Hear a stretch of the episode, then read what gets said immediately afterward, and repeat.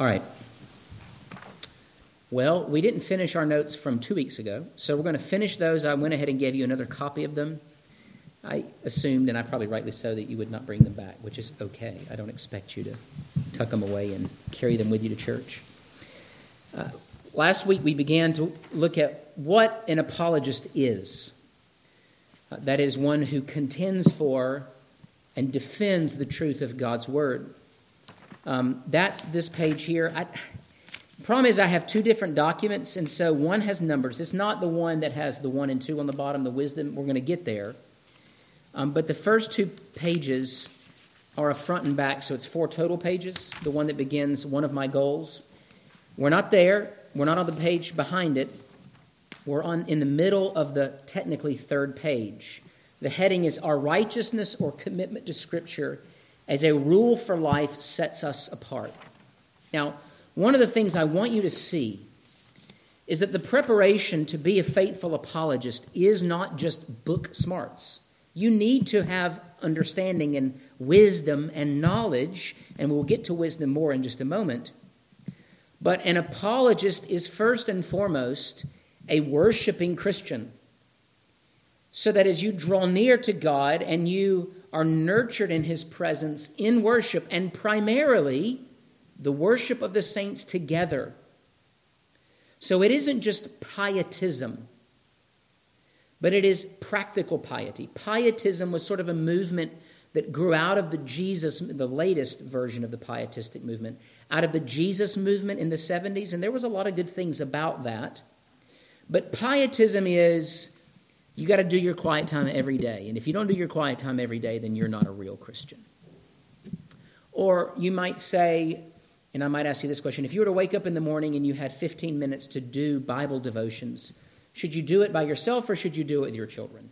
Well, 100 out of 100 times, you should be doing it with your children.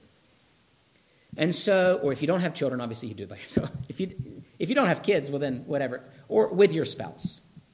Um, we're talking about the co- commitment of the body to grow in grace together. And the place where we do that is worship. And one of the sides of that is this if you're regularly absenting yourself from the worship of the saints, you're not going to enjoy the same kind of fellowship with those who are always in worship together. It just is the way it is. It's like parents when your kids get older and they're teenagers and you have dinner and suddenly they start missing family dinners in the evening because they've got work and other things to do. You feel that a little bit, that little pull, right? Because you're not setting another plate Moms feel this especially. Dads are probably like, not another mouth to feed and save some money. But there is, there is a, a straining of that bond. So what you really want is just to get them back at the table. So that Thanksgivings and Christmases and all of those times when you come back together are incredibly sweet. Such is the fellowship of the saints, especially in worship. Now, as we commit to Scripture, and as we see Scripture as the rule of life, that means when we are building the church, we are using biblical bricks, biblical mortar. We're not borrowing from the world and saying, well, how would the world do it? This is what is often called the big, fast, and famous model of church building. Let's apply Harvard Business School logic to church growth. Well, you're not going to build a church. You're going to build what? A business, a corporation where Jesus is the CEO and maybe the pastor is the CFO and the elders are the board of directors. That's not what we're talking about. We're talking about a faithful covenant community built with Christian biblical bricks and mortar. And so when the world looks at you, they're going to go, Ooh, that's, that's a different kind of structure. And that's what we're talking about here. Our righteousness or our commitment to Scripture as the rule for faith and practice, or as I say here, for life, sets us apart. So our righteousness makes us strangers and aliens. That is how we are strangers and aliens. You've heard me say this. This is our world. When, when Paul writes and he calls us strangers and aliens, he is not speaking as a dispensationalist would speak. Like, just wait, we're going to get out of here soon enough, guys. No, no, no, no, no. We are living generationally unto a thousand generations. God will, through time, build and establish his church, but it is strange because there are people that live on this earth who look at the church and say, You guys, there's something wrong with you. My encouragement is this lean into that. Don't try to be Christian, like the nougaty inside and secular chocolate coating. The whole candy bar needs to be Christian so that you're not hiding behind this sort of a veneer of, hey, I can sit at the cool kids table too, right, guys? So that you're basically doing the things that the world does while remaining in your heart set apart. But every part of you should be set apart. So, our obedience to Christ, our Maker, is strange. You're going to do things and not do things that are different from the way the world operates. Because what you're doing is you're building your life upon the rock. You're building your life upon the law of God and His revelation. Secondly, our righteousness brings opposition and suffering. And that is because one side cannot tolerate the other side. Our ambition as a church is to tear down the high places, the false gods, the idols, and the places where those things are worshiped. So that is abortion clinics, but it is also other elements and institutions that reflect something other than the total lordship of Jesus Christ. And there's a lot of those types of places. And they become those places not because they simply exist, though abortion clinics are by definition temples to pagan gods, where children are offered as sacrifices to convenience, right? To the pagan gods of this earth selfishness, narcissism, and a lot of other things. Frankly, the devil, right? They're temples to Satan. That's what they are. They are satanic temples. And I think we need to think and use religious language. Mormon churches, Jehovah's Witness churches, any church, any place that does not exalt Christ as Lord. And, and it can be anything if that is not the great objective. So, one of the applications that I would use, which many may not, is that Christians should strive to encourage those who are in authority over them in the public sphere to call for businesses to be shut down on Sundays as much as possible. And it's not just to say, you should not transmit goods and services on Sunday, but we want to give people who would ordinarily be working the freedom to come to church instead of having to work, right? Does Harris Teeter really need to be open? Probably not. How does the Lord instruct Israel in the Old Testament? Get it done on Friday. Get it done on Friday. Now, maybe one grocery store state. I don't know. I'm just saying that at least Christ, the Christian, the covenant community, should be striving to encourage people not only to obey the law of God, but to have the law of God as the law of every land. Yes, that sounds like Christian nationalism. But I'm not just saying for America, I'm saying the Sudan, Ethiopia, Australia, China should be places. Because is there a law that men can invent that is as rich in its blessings, that promises what God promises by keeping his law? And the answer to that question is no, of course not.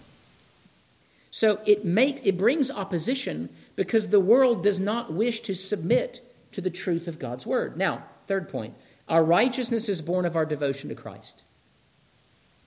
If you don't love Christ, you will not keep his word. Um, at some point, if it's our children and they don't love Christ, then after they move out of the homes of the parents who seek to obey Christ, they will quickly throw off that law for something else. That natural man, not in a state of grace, but a state of sin, does not wish to be devoted to anything than his own or her own wants and pleasures. But our desires must be submitted to truth. And so when you are engaging with the world, and right now, I mean, you've been to abortion clinics. Are you warmly received by? Some people are indifferent, kind of. Not even warmly received by all the people who claim to be Christian. You're never warmly received, probably, except by the few that may God is working in their hearts. But there is a major, listen, our own Department of Justice is going into homes of citizens and arresting them using the branch of the FBI to imprison them because they are standing out in front of abortion clinics and saying, please don't go in. This has happened a number of times. The world, and when I say the world, what I mean is this a group of people whose father is the devil does not want you to speak the truth. And if that makes you uncomfortable, then you need to wake up to the plot. That this is a cosmic, supernatural struggle that is played out in, by the things we t- can touch. Does that make sense? Or did I lose you with their father is the devil?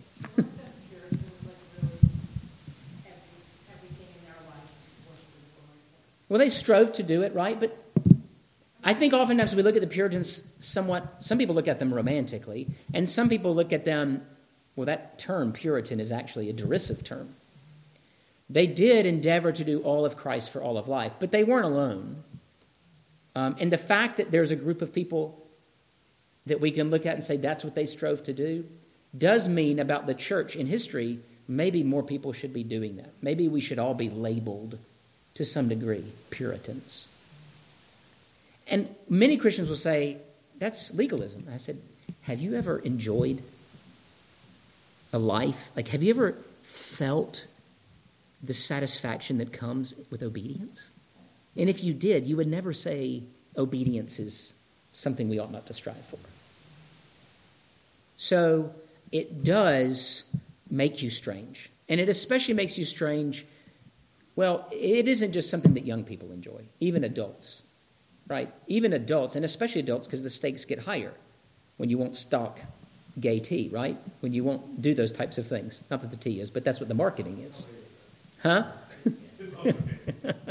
so, um, our righteousness also requires an explanation.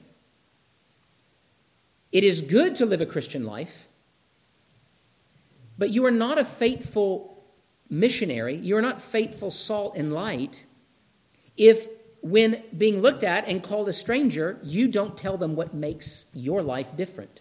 This is what Peter says. Be ready to do what? Give an answer to the hope that lies within you. As people look at you and say, What's wrong with you? Why do you go to the lions? You can say, Well, here's why I go to the lions.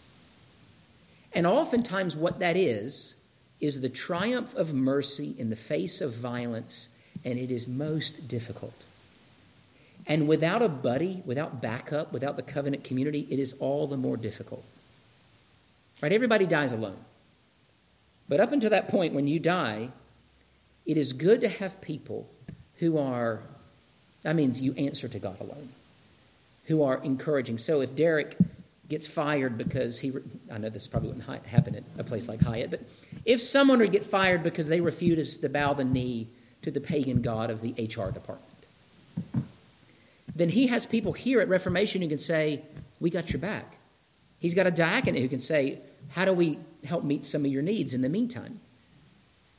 This is what Solomon speaks of in Ecclesiastes 4. When one falls down, another may lift him up. The greatest weapon you have in your arsenal as an apologist is a faithful life of worship together. Our righteousness also shapes our explanation. It is easy when people come at you with barbs to give what back? Match fire for fire. Match fire for fire. But our righteousness, our love and devotion, the spiritual gifts love, joy, peace, patience, kindness, gentleness Kindness and gentleness, wow. Those are not qualities you find on social media, right? Twitter is not full of kind and gentle people. You, can, it's, you can't be kind and is it 200? I don't even know what it is. It used to be 140. What is it now? 220? You can't be gentle in 200. You can only be gentle face to face. And so it does require the saints to go out, and as those who have been forgiven, that shapes the way we talk we ought to strive to be persuasive. And one of the elements of our persuasion is the work of God in us. And then the last point there our righteousness vindicates our explanation. Right? It's hard. This is why I, I think missionary dating is a bad idea. Do you know what missionary dating is? Yeah.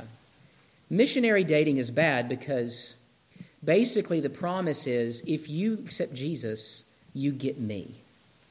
Except the person you're saying that to has actually reversed that because they've already gotten you. So why do I need Jesus? And then you say, you know, things to that person. Um, we need to keep this particular law, this particular law, and that message is always inauthenticated by the choices you've already made. In the same way, it's difficult to call people to holiness while you're using profanities or talking about the same filth that they're watching or reading or listening to. There is a Christian aesthetic. And that Christian aesthetic is what? What does God say to Israel? As you're going into the land, be holy even as I am holy. He's very concerned with the way Christians dress themselves. And I don't mean just modesty, right? Put on some clothes, watch your speech. But everything is to be inundated in the righteousness of Christ. Chiefly among all those things is the self sacrifice of the saints, which is why I have that quote here under that section. Under uh, It's attributed to, to Tertullian the blood of the martyrs is the seed of the church. People actually do want something to die for, which is really the greatest expression of something to live for. People want something to live for. And when they see a life of quiet contentment live for the glory of God, this is what preaches. So that's why we have visitors that come into the church, it is, it is essential that we show them Christian hospitality. That's welcoming, inviting them to our homes, opening our lives to them, showing them what the fellowship of the saints looks like, if only it's just a piece, right? Just the tip of the iceberg, as it were.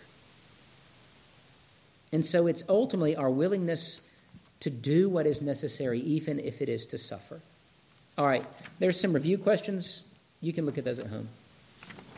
And if you have those questions, you know, well, let me ask, let's do it right now, because I do want to get to the next page, but we're making pretty good headway. How would you say worship helps you to prepare for an exercise of apologetics? This is your time to shine. Don't worry, the mic probably won't hear you. Well, on, on, the, on the front page of this, you are you become what you behold. So if you're in worship, you're not going to become a gay pedophile rapist. You're going to become, you know, whatever you garbage in, garbage out, right? If you, if you fill your if you fill your mind with worship and good things, then you become a good worshipful person. Yeah. Uh, and obviously, Derek, you're not actually speaking in hyperbole. We see that all the time. But really, the most dangerous Christian is the Christian that isn't the poster child for the left. It's someone who is compromised on the essentials. It's the half truth Christian, the one who refuses to stand up for things that do matter. Or they'll say, I'll go up to this point, but I won't go any farther when you've already given away the store. Um, so, worship makes us like Christ if it's Christian worship. Baal worship makes you like Baal. In fact, the psalmist states it in the negative twice. Those who worship them become like them. And he's talking about woods of idol and stone. What, what happens to a wood of wood, an idol of wood? Gets thrown in the fire. Can you imagine worshiping such a thing? But we do this all the time. And so the lordship of Jesus Christ does make us, it does make us strange. So, what we must be exposed to on a regular basis if we are to be prepared as apologists?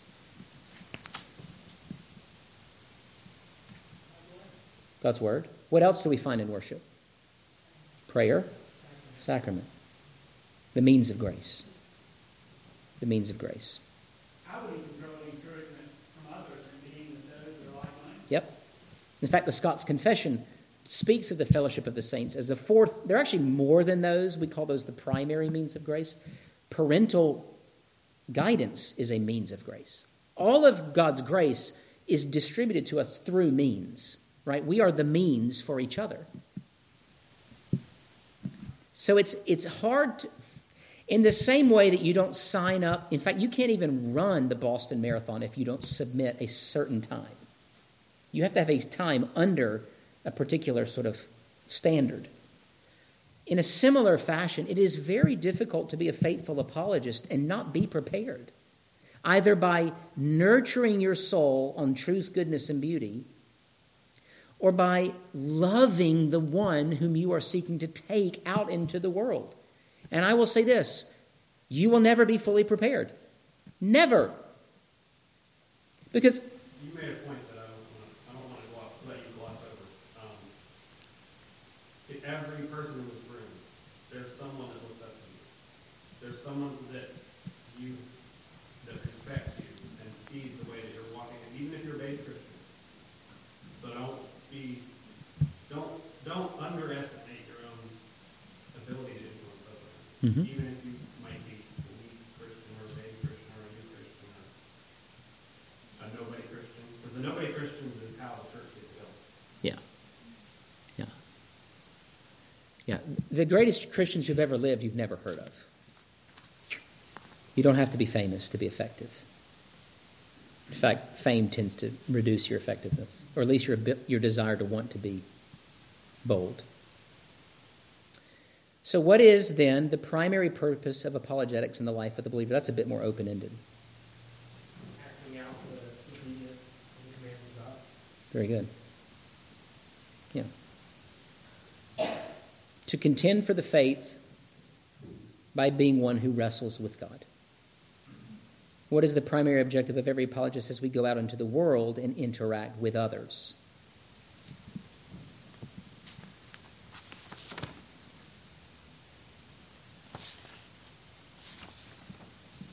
It's to worship together. Like our primary objective is that the people who are now against the church will be gathered with us in these pews singing with us. That's the only peace there is. Everything else is fake peace. It's just time waiting for an opportunity for conflict. But when one is conquered by the Holy Spirit, it, it creates of that fellow heirs of the promises. That's the only peace there is. Everything else is sort of, sort of a fake truce until things get really hard, which is kind of what we're experiencing right now. There was a bit of a truce, and then all of a sudden, when you wanted to go to worship and people thought that that was not safe, they labeled you something, right? A, a health, whatever, a science denier. All right, let's go to the new section. Wo- Worship and wisdom nurtured in the apologist. Now, man, we should really just almost have like a seminar so we can have more time for each lesson. Well, I think we're going to end up going slower than I had originally planned. That's okay. We'll take whatever time God gives us in this life. Um, in the book of Proverbs, chapter 9, Proverbs may be the greatest handbook for Christian apology. Because when you live a life of wisdom, you are of great value to your fellow neighbor. If the goal is to claim your neighbors for Christ, then you must have something to win them for and with. Uh, in the book of Proverbs, chapter 9, we read of the way of wisdom. Now, Solomon personifies wisdom as a she because he wants us to see that wisdom is not merely a set of intellectual propositions or syllogisms, but that wisdom is the knowledge of God which we have which he has given to us and we are to pursue it like a man pursues a love with not abandon but with great fervor and desire. And this is what he says Wisdom has built her house. She has hewn her seven pillars. She has slaughtered her meat. She has mixed her wine. She has also furnished her table. She has sent out her maidens. She cries out from the highest places of the city Whoever is simple, all of you at some point are or were and continue to be in some fashion simple. Let him turn and hear. As for him who lacks understanding, she says to him, Come eat of my bread and drink of the wine I have mixed. Forsake foolishness and live, and go in the way of understanding. He who corrects a scoffer shame, gets shame for himself, and he who rebukes a, a wicked man only harms himself. Do not correct a scoffer lest he hate you. Rebuke a wise man, and he will love you. Give instruction to a wise man, and he will be still wiser. Teach a just man, and he will increase in learning. The fear of the Lord is the beginning of wisdom, and the knowledge of the Holy One is understanding. For by me, me your days will be multiplied, and years of your life will be added to you. If you are wise, you are wise for yourself. If you scoff, you will bear it alone. Now you can look at some of these points on page one. Wisdom is laid down. Wisdom is not the invention of men, it is not novel. Wisdom was laid down when God breathed and spoke and made all things. That is the wisdom of this world. It exists with God for all eternity, the knowledge of God, God's own knowledge.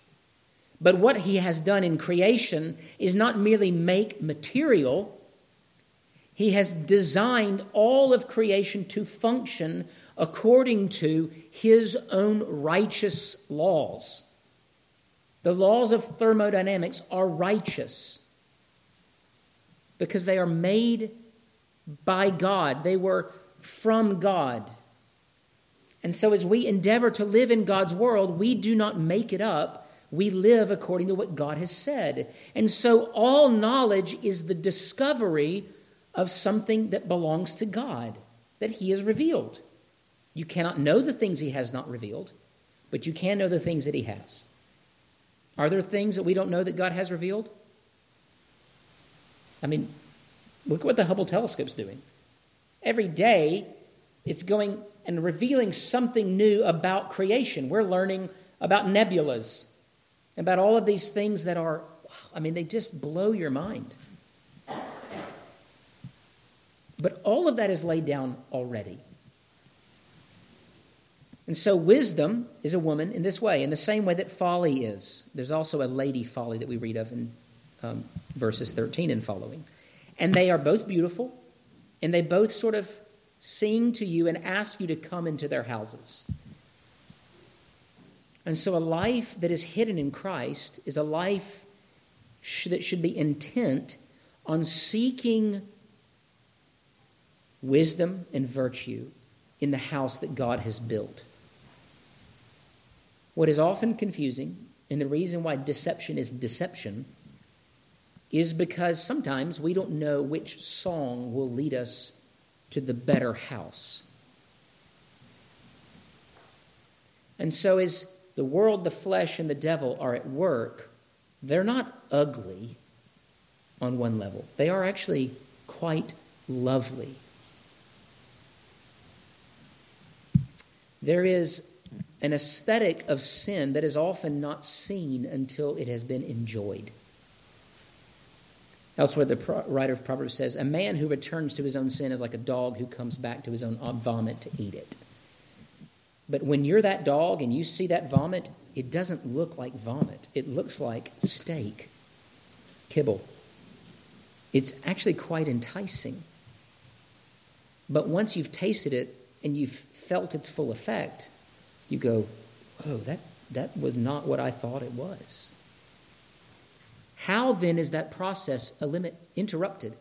How do we see, in fact, that that isn't kibble? It's, it was kibble. it's now something else. The Word of God tells us warning signs don't eat that, don't go there. That's what Proverbs is. Don't delight in the pagan parody. And if we are not committed to the Word of God and wisdom that is laid down, we will find ourselves digging out cisterns that cannot hold water. So, not only that, but wisdom is ancient, it exists before us. You are not new, and neither are your ideas of rebellion. You will go the same way every sinner has that says, I will throw off the shackles of God's divine revelation, and I will say, God is dead. Now, Kant was actually lamenting that in some fashion. But especially the men that came after him, they're happy that God is dead. And they live as though God is dead, but God is not dead. And that is why the unwise get their just deserts, is because God is just. And so wisdom is older than you, it's older than all of us. And there's something very appealing about that. Not only that, but wisdom is hospitable.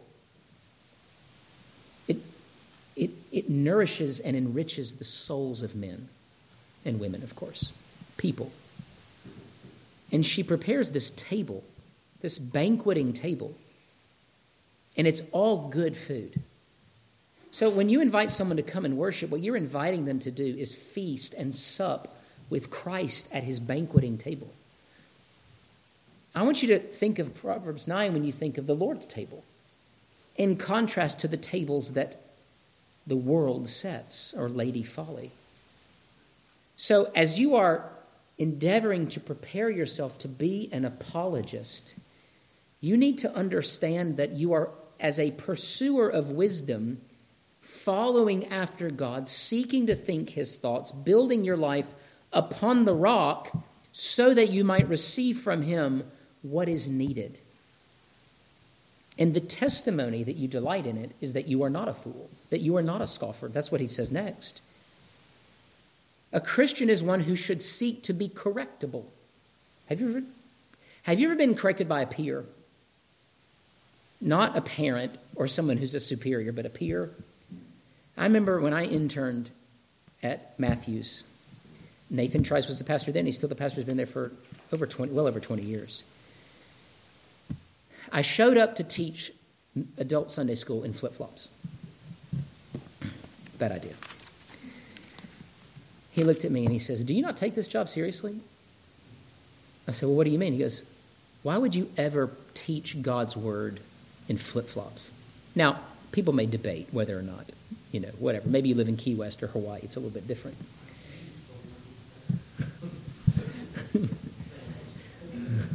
they were rainbows, they were leather. the point he was making was you need to think of the teaching of God's word as a very serious thing. And you ought to dress for the occasion. That was one of two. The second was the way in which I responded to someone at the church.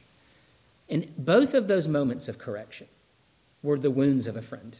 But the wounds of a friend are much worse than the wounds of a total stranger. But those wounds were there to heal, to correct. And I could have said, I mean, you know, he says it, and you know the feeling? Your ears get really hot, your face turns really red, and then you just want to go crawl into a hole. That's the first reaction shame, guilt. And then you go, okay, maybe he has a point. And what's the point? To honor Christ in everything you do especially if you want to be a minister of the gospel. Honor Christ in everything you do.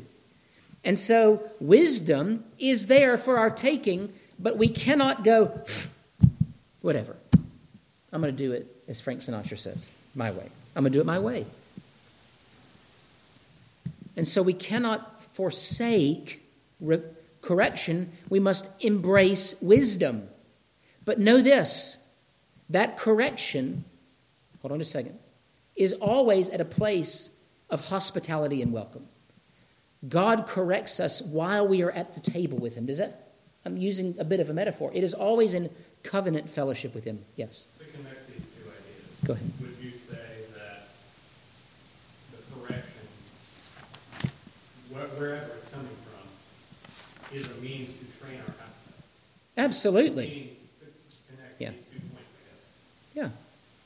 so that we want steak and not vomit. Yes. Because when you're five, all you want to eat is candy. Absolutely.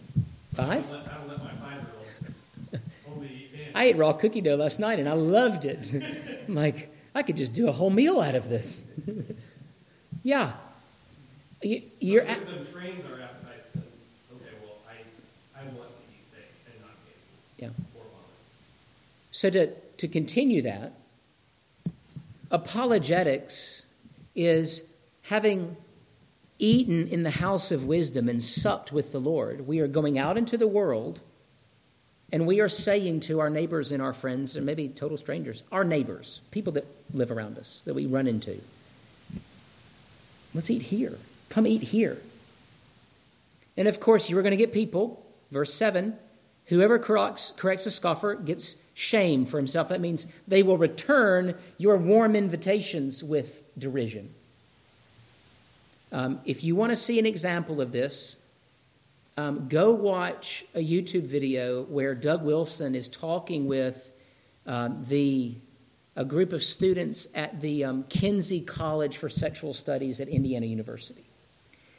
And it's a two hour question and answer wherein he is, he is litigating the teachings of Scripture against unbelief. And every single question is, Why are you such a hateful bigot? You hateful bigot. Bigot, bigot, bigot, bigot, bigot. Right? That's every question is sort of laced with not a well intended question, but just vile accusation. And he's just sort of standing up there, just unfazed. The way he got there are two ways. Number one, he's standing up there knowing that he is an ambassador for Christ, and even while the world calls him names, Christ is saying, Well done, well done, good job, keep it going, let's go, keep going. The other is, you just got to do it.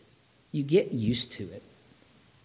Like the guy that's been in four military tours versus the guy that's never seen someone get their head blown off. Right? There's a way in which you, not hardened, but accustomed to the things of warfare. And so, what we ought to do is, in our apology, strive to be unapologetic. That is, apologetics without apology. And I use those words differently. To give a defense knowing that what we hold fast to, that the meat and the wine and the table from which we have eaten and then invite people to come to is the table of God. All right, if you have questions, ask it after Sunday school because there is a company of children waiting outside the door for us. Let's pray. Lord, we ask that you would help us then to be faithful apologists, ambassadors for the truth of your word that you might strengthen us and prepare us for the fight. We pray in your name. Amen.